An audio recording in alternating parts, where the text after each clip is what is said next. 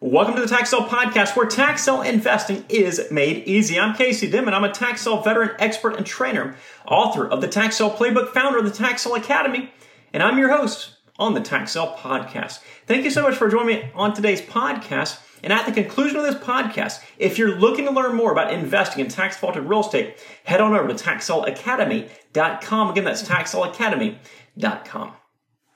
All right, guys, on today's podcast, I want to talk about a very, very important but often overlooked business strategy, which is growth.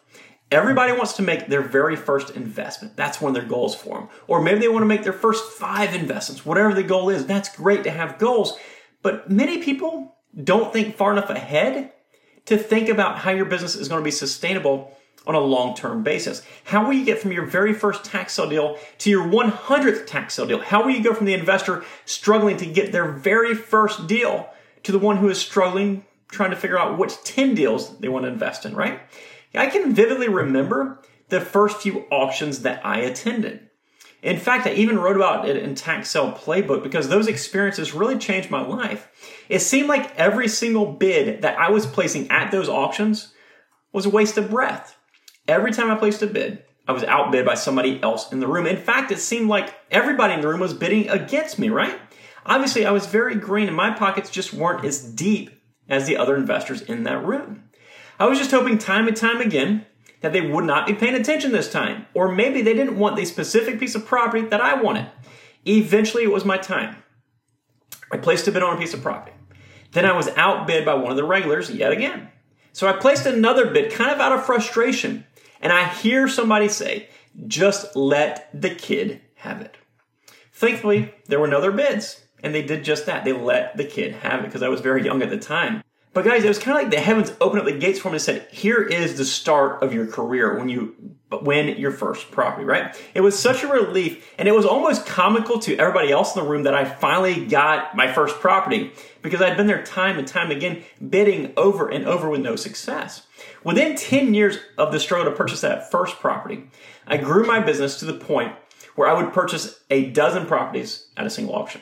To the point where I purchased 27 properties in one auction one time. To the point where I purchased more than 100 properties in less than a calendar year. The path that vision is so hard for many people to imagine. But the truth is, it's like that in every single business. And it doesn't matter if you have a retail store, a restaurant, a dry cleaners, a service business, you have to figure out how to scale your business in order to make it sustainable. So in today's podcast, I'm going to give you five suggestions on how to scale your tax sale business. The first one is the most obvious one. It's also the most difficult for most people. That is to start. You must start, you must take action, and you must move forward. Even if it means that you attend auction after auction for weeks on end before you finally are able to secure your first property like I had to, go ahead and start. Get that momentum rolling. Guys, I get so many emails from beginners that tell me they attended one auction and they didn't get a single property and they're thinking about quitting the tax sale business, or that's just not for them. And the truth is, if that's your mindset after one auction, the business probably isn't for you, and business world in general is probably not for you. It might take you three, four, five, fifteen auctions, I don't know, before you get your first property. But regardless of how many it takes, or how many you have to go to in order to get that first property. You must do it. You must take action. You must move forward. Learn what you're doing first and foremost, then take action. Attend auctions until you get your very first property, which is always going to be the hardest. And then after that first property and that first investment wrapped up and sold, then you'll have a much easier time on your next property and the next one and every one thereafter. My next suggestion is to cap out locally before you start worrying about expanding too much. When you attend your home county or a market nearby, there will be opportunity for you to invest in those areas, of course. Now, the amount of opportunity in those areas will vary depending on the number of properties available, the competition, your available capital, and all sorts of other things, including your investment objectives, right? Now, it could be that you aren't able to purchase a single piece of property in your home market if you're in a very, very competitive market. Or it could be that you might have to purchase 10, 20, 50, 100 properties in your home market before you're officially capped out. But whatever the case is, for most investors at least, you're going to get to the point where there's only so much opportunity in your home market. And when you get to this point, that's when you'll be capped out locally and you'll have a ceiling on your income. You'll get to the point where you just can't make any more money there and it's time to move on. Which brings me to my third suggestion, which is scaling your business in multiple areas. Expand the market areas that you're investing in. And I've said it time and time again.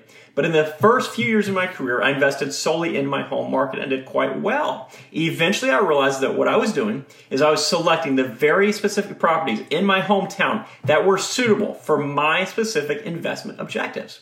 Essentially, I was just cherry picking the most profitable properties for me. But I didn't want my income to forever be capped. Sure, you can make great money doing it in just one market, but I wanted to grow. And that's when I decided that I wanted to invest in the next county over, and then the next county over, and then the next county over. Eventually, I went out of state, then to another state, and to another state. I went around the country cherry picking the most profitable properties based on my specific investment objectives. And the truth is that you don't need to invest in a dozen different states. But when you expand your market selection, you'll expand and grow your income. There really isn't much of a better way to scale your business than through expanding the market areas that you operate in. Our fourth suggestion is to scale your business by reinvesting. The more capital that you have, the more options you have, and ultimately the more income you can have right? It's so tempting for many beginners to pull out the profits from their very first investments. They want to spend it, they want to pay off bills, or they want to live on it, whatever it is. But the truth is that that money is so very important to make your business grow. You must reinvest that money time and time again in order to grow your business, especially in the early stages of that business. If you have $1,000 to start, right, and you turn it into $2,000, and then you keep going at that rate, turn into four thousand, then eight thousand dollars, so on and so forth. Now that's a very, very simplified version of doubling your money time and time again. But the point is, the more money that you have, the larger your return is going to be. If you only have thousand dollars to ever invest, you might well turn into a thousand, one thousand into two thousand time and time again. But say you have eight thousand dollars to invest, then you turn it into sixteen thousand dollars, and you do that time and time again, right? Now, obviously, there is some uh, people that accumulate debt, maybe they pay with credit cards, maybe they borrow money from friends, whatever it is. Now, if you accumulate debt to start your tax sale business, that might be the avenue that you have to take. And I'm not knocking that at all. So in that situation, it's important to take care of that debt as soon as possible, but don't drain your tax sale business in the meantime. Guys, don't be tempted also to use the proceeds for outside debt. Don't take that proceeds and pay off your car or something like that if your goal is a sustainable long-term business. Likewise, you might also want to maybe go into tax sale investing full time at some point, which is completely awesome, right? I just love it when people tell me I'm a tax investor full time. I love it, right? But understand that the income that you make from your tax sale business must be at least more than what you're making on your current job's income. And you must also take into consideration that you are going to be reinvesting much of what you make time and time again in order to grow that business long term. Speaking of that, my final suggestion is to plan to be in it for the long haul. Now, of course, you can make money in the short term. You can get in, you can get out, make some money, move on, do whatever you want to do, right? You can make some money very, very quickly. But if you want to scale your business, if you want it to build a sustainable business long term that makes you lots of money, then you must plan to be in it for the long term. I see many new investors attend a few auctions, make a few bucks, and then they disappear. You never see them again, right?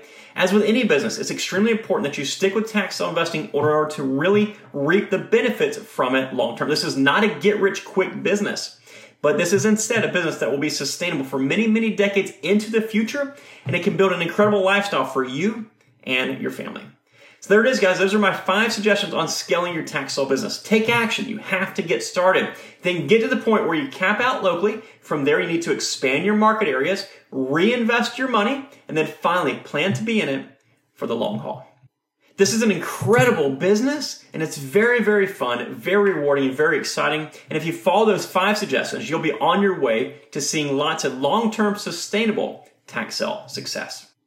That's it for today's podcast. If you'd like more information on investing in tax defaulted real estate, head on over to taxsaleacademy.com. Again, that's taxsaleacademy.com. And while you're there, don't forget to get your free copy of my new book, The Tax Playbook. Just let us know where to ship it, cover that shipping charge, and we will buy the book for you. Again, that's taxsaleacademy.com. And guys, before I end today, I want to ask you for one quick favor. If you don't mind leaving a positive review for us, a five star review on wherever you're listening to our content at, it'll really mean the world to us as we provide lots and lots of completely free trainings. And these reviews let us know that our trainings are useful to you. Hey, take care, guys, and make it a successful day. See ya.